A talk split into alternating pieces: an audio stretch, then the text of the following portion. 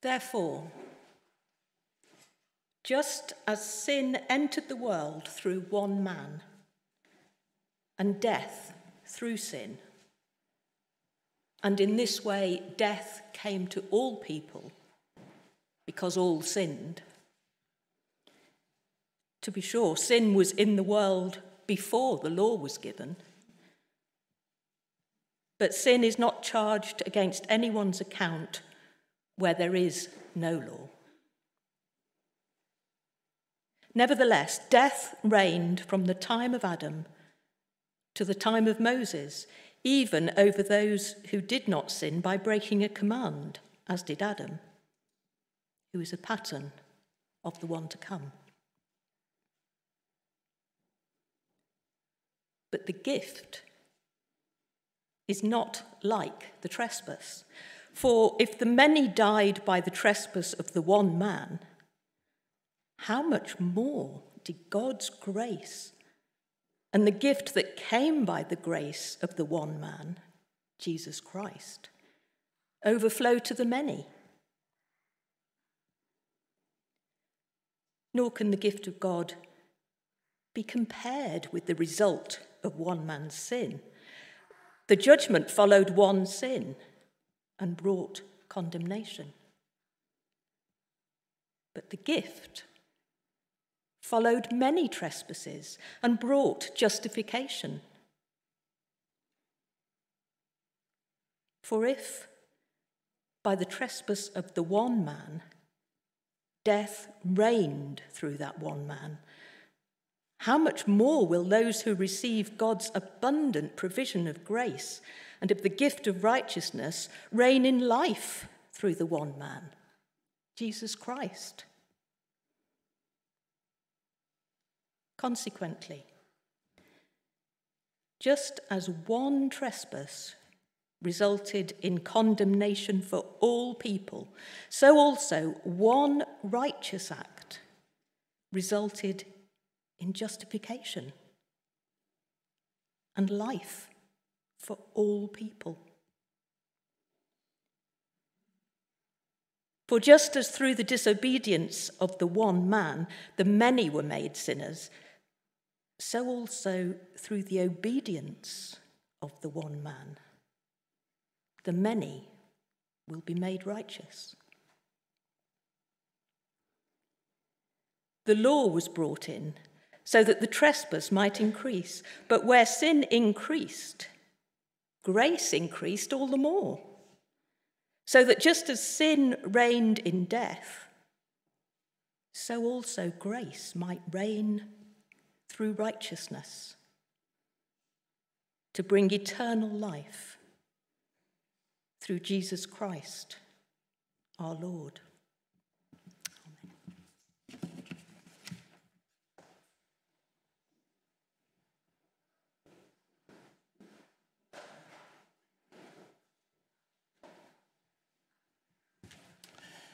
Thank you so much, Ruth, for that, and Philippa for the prayer, but also the band for leading us in time of worship. Good morning, friends. The Word of God is good news. And so I got good news for us this, this morning. And if you forget everything I will say, I'm praying that you have this thought in your mind this morning, which comes on the screen. The next one. That's it. It is through Jesus Christ our Lord, we believers will reign as kings in life. Because through Him, we have been transferred from the dominion where sin and death are in control into a new realm in which God's superabounding grace reigns as a mighty and victorious king, and where eternal life is the eventual outcome.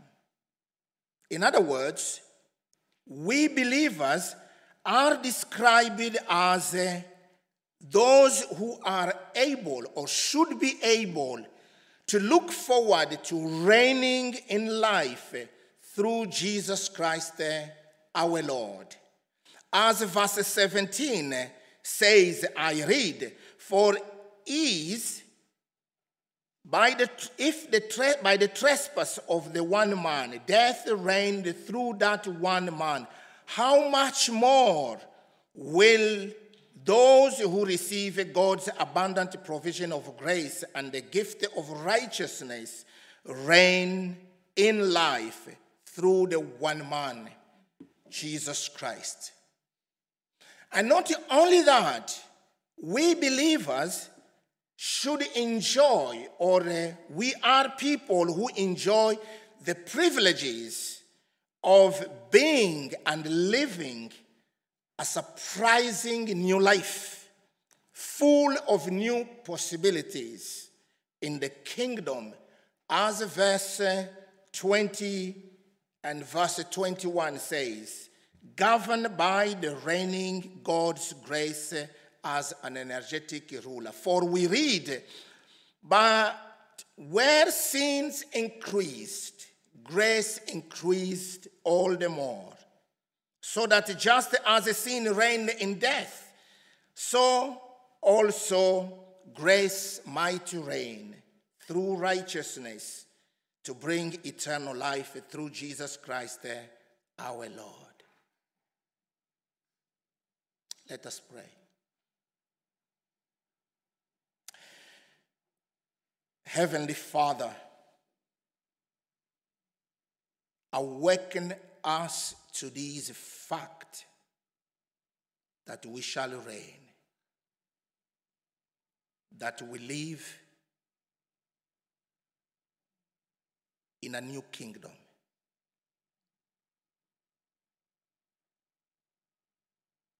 By the power of your Spirit, continue to speak to us. In Jesus' name, amen.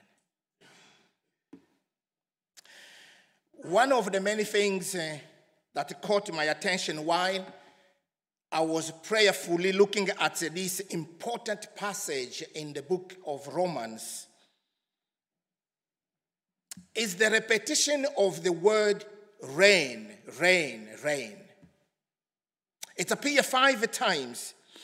In other words, this passage is filled with uh, what we can call. Um, this makes sense in our culture here. Monarch. If I just say monarch to Congo, they're going to say, What? So this passage is filled with monarchs or uh, rulers, sovereign, crowned head, kings or queens. In fact, there are four monarchs, as we can see on the screen. There is death, there is sin, there is believers, but also grace. All reigns, each one of them. The first two are connected with what our solidarity with Adam has meant for us. The word solidarity is very important, particularly in these, these days. I don't have time to go in detail. You know my catchphrase. But because of Adam's disobedience, death became king and reigned. Surprisingly, when you go back to the Old Testament in uh, Genesis chapter 5, there's this solemn repetition that no matter how long a person lived, you'll hear at the end, and then he died, and then he died. Even Methuselah who lived for 969 years. And then he died. It's because of that one man's sin and disobedience. Death reigned. Or perhaps we can say still reign. But also it reigns because sin reigned and sin still reigns in many people's life. So, in other words, in Adam's, we lost our kingship. Or to use uh, an epic poem of uh, someone you might know here. I give you the homework. It basically say, it's paradise lost. It's paradise lost. Because of that one man sin. But then came the good news. The good news is that uh, Jesus came. And when he came, because in him we now enter a new kingdom. Last week, in the most, one of the most powerful sermon delivered by David Moffat, our dear brother, we heard him mention the phrase much more. By the way, I got an email from a recycled teenager. If you don't know who the recycled teenager is, is someone who is older, more older than me, and I call them recycled teenagers. After hearing that powerful sermon, she wrote it to me, say, I need to know more. Can we explore A, B, C, D, a list? And I'm like, these recycled teenagers are on fire for the Lord. And I can't wait to begin to explore as a church these things. In fact, the whole of chapter 5 can be called a chapter of much more.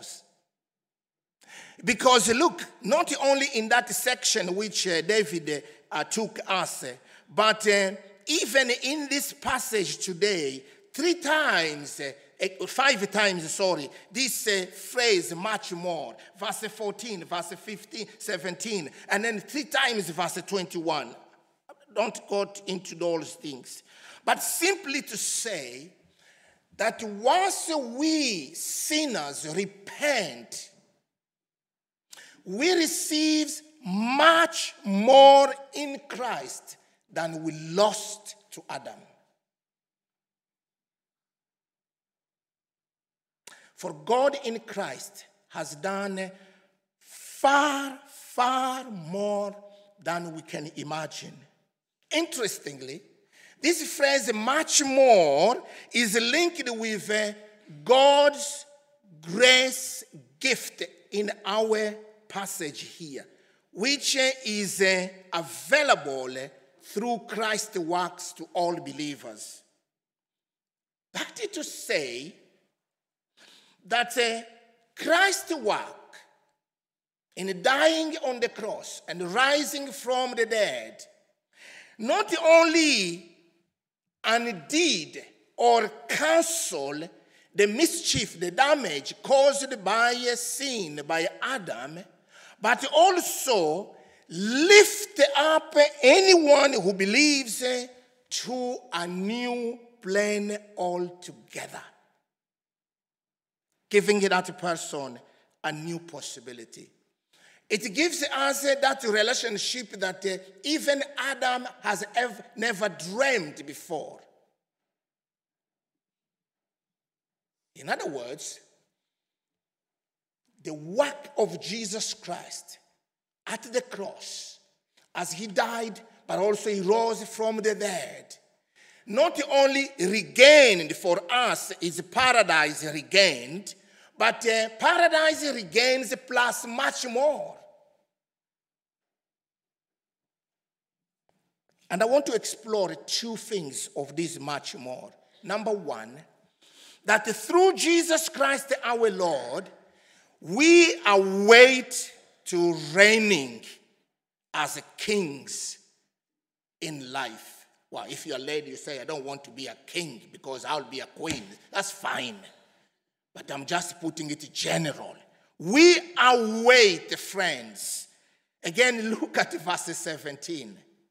Yes, we shall reign. We shall reign mightily we shall reign victoriously.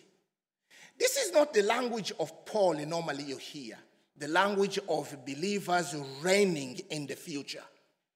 This is the language we echo in the book of Revelation, where, for instance, in the last chapter of Revelation, chapter 22, verse 5, we hear that believers, saints, are regarded as kings who shall reign forever and ever in the new heaven and the new earth.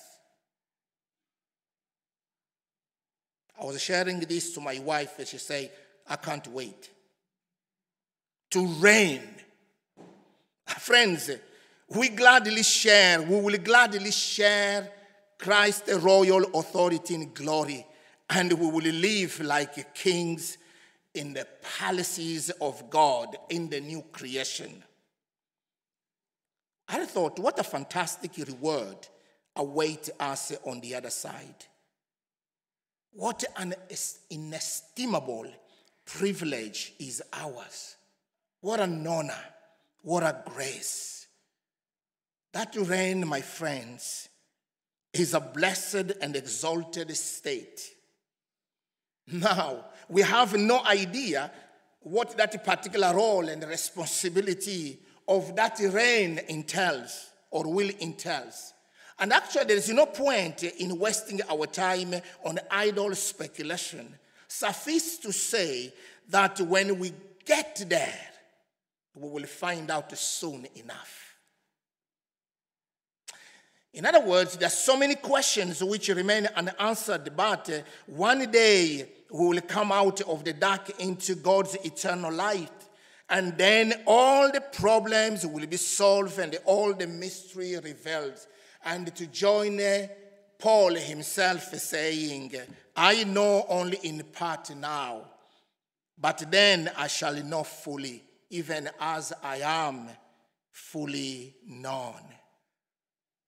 The new heaven and the new creation, which we shall explore when we come to chapter 8, verse 17 or verse 18, all the way to verse 26, is more than a destination, my friends. It is a motivation, knowing that we shall dwell there eternally, should make a huge difference in our lives at the moment the exhilarating prospect of the there and then should spur us or should motivate us on the here and the now.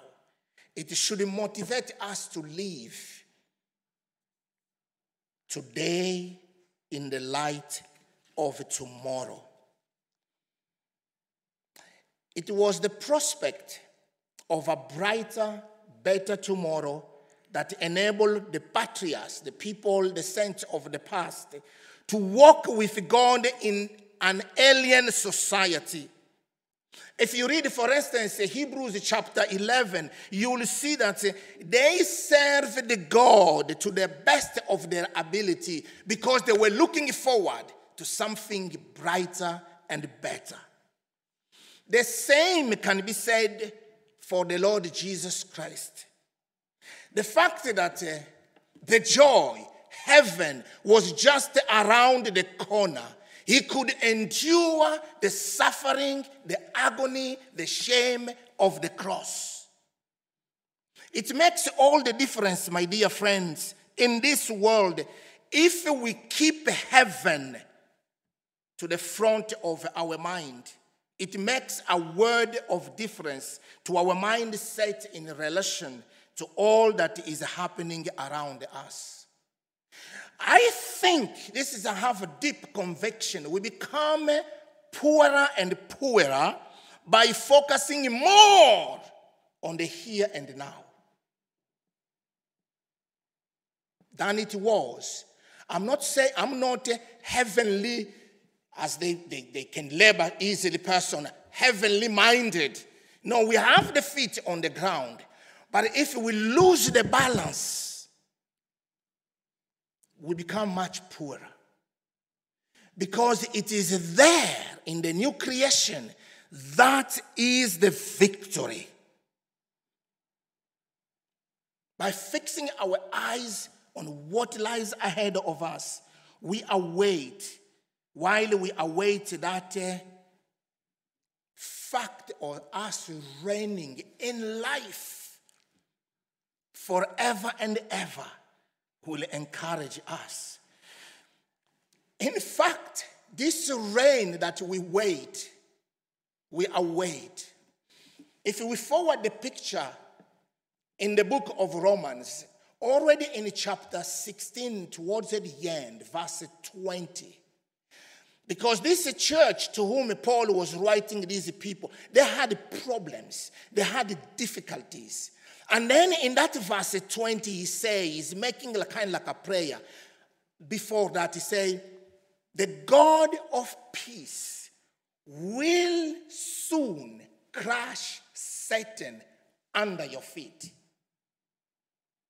Think about it. Crush Satan and your and mine feet. The same guy who is uh, apparently making some victories, the same enemy who is uh, working and causing disharmony among us, the same guy who is causing confusion in among the saints, even us in our families as a Christian, the same enemy, the very feet of those he now despises and hates and seeks to overthrow. One day, the Lord gonna crush him under our feet. That's victory. That's an encouragement. I think to anyone who is under stress and trouble, trial. The day is coming, my dear friend, when all our spiritual worth will be over. The day is coming, and the victory shall be ours, those who are in Jesus Christ. But in a sense, this future reign that awaits us to manifest fully our mighty reigning has already begun with us in Christ. Because even now, Jesus reigns. And as he reigns, we are in him. So we are reigning as well with Jesus.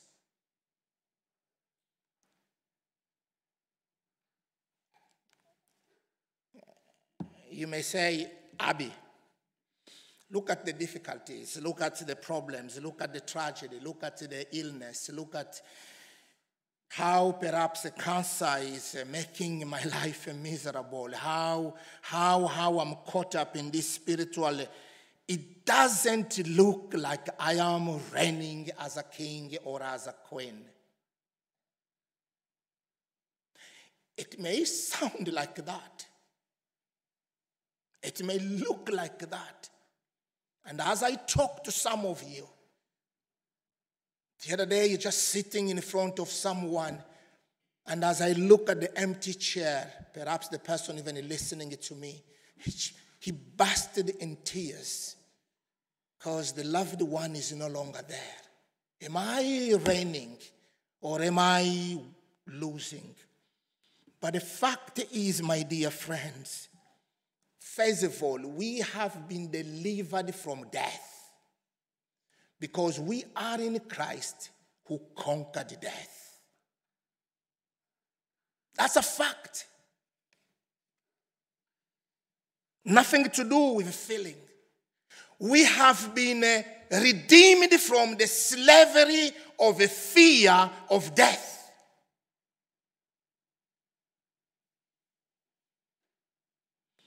Sometimes we are like uh, Saul. Saul was anointed as king. He has been anointed. But then, uh, when they were looking for him, the Bible tells us in 1 Samuel chapter 10, verse 22 23, the Lord said, Behold, he has hidden himself among the baggages He's a king, but he's hiding. I don't know what baggage in which you are swallowed up. The baggage of life, stuff, perhaps of earthly good or ambition or religion traditions or pleasure or fear or inadequacy, feeling and unfit. But you are already a king, you are a queen. Satan is deadly jealous of the church of God because he knows that the church will share Christ's throne and soon reign with him in indescribable glory. So he will blind us if he can to our present place of royal power of life in Christ. Making us feel like we are defeated and immersed in doubt as if the Lord doesn't reign. David Livingstone, he saw himself as inadequate. But then this is what he said. I, in one of his diary, I found, I found that I have no unusual endowment of intellect, but uh, I this day resolved that I would be a common Christian. Friends, I have been, I, many a time I feel uh, rubbish. And I've been some time in the meetings when people even make fun of me, and I listen to that and I just laugh. I know some of my an unusual endowment of intellect. I'm not that clever. But I pray inside that I may be an common Christian. In other words, one who lives a victorious life in Jesus Christ. And you, student in particular, you'll be feeling that uh, in this university you are swallowed up. But if you are in Christ, you, live an uncommon life. Or may our life one day be summarized by this glorious phrase from Paul to say, he or she reigned in life through Jesus Christ, overseeing certain the world, difficulty, adverse circumstances, and surrounding. Even as we await for the fact of us reigning. Let me finish quickly with this so that we can move to communion. Number two, through Jesus Christ our Lord, not only we are waited to reigning as kings in life, but actually we have uh, changed. We have changed the location. And in that location, in it's a new domain. We have been taken out of the domain of darkness, after the domain of uh, the control of those two monarchs, death and sin, into a domain where we are living under grace as a powerful and victorious king.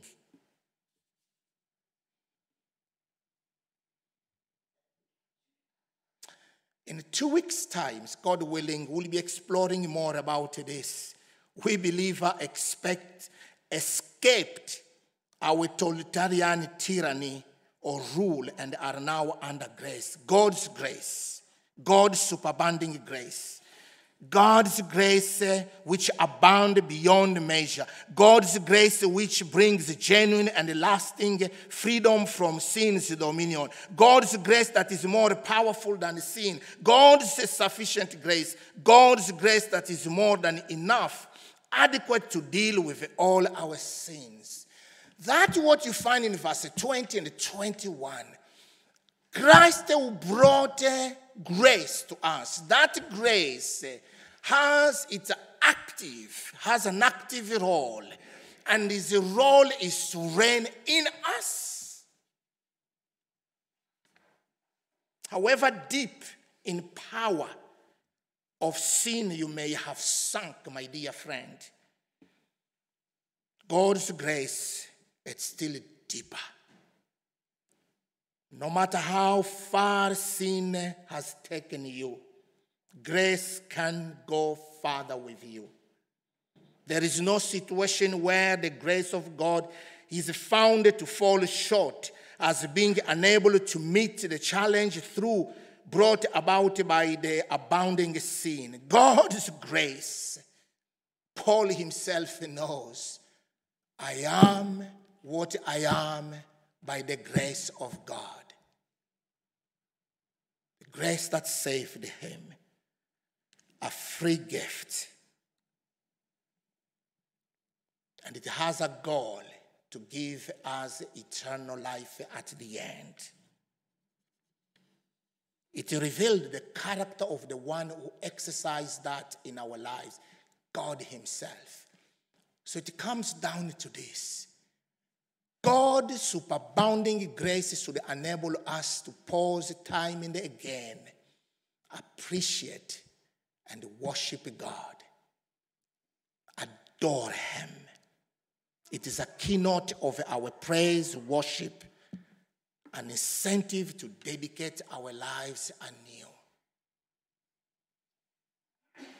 Oh, to grace, how great a depth. Daily I am constrained to be. Let thy grace, Lord, like a feather bide my wandering heart to you. There is more good news. But for today,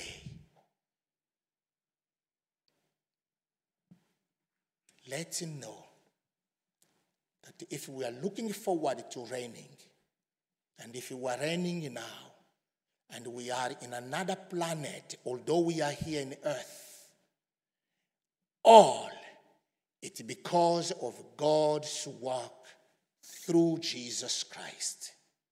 That's the last thing. That phrase, we shall explore that as we go. But it is every section of this chapter, of this block of chapter 5 to 8. You hear all God has done it is through Jesus Christ. Our faith in Him make us reign. Our faith in Him make us the grace that pulls us out of the pit and we can proclaim, Oh Lord, you are my salvation. To him be the glory. Amen.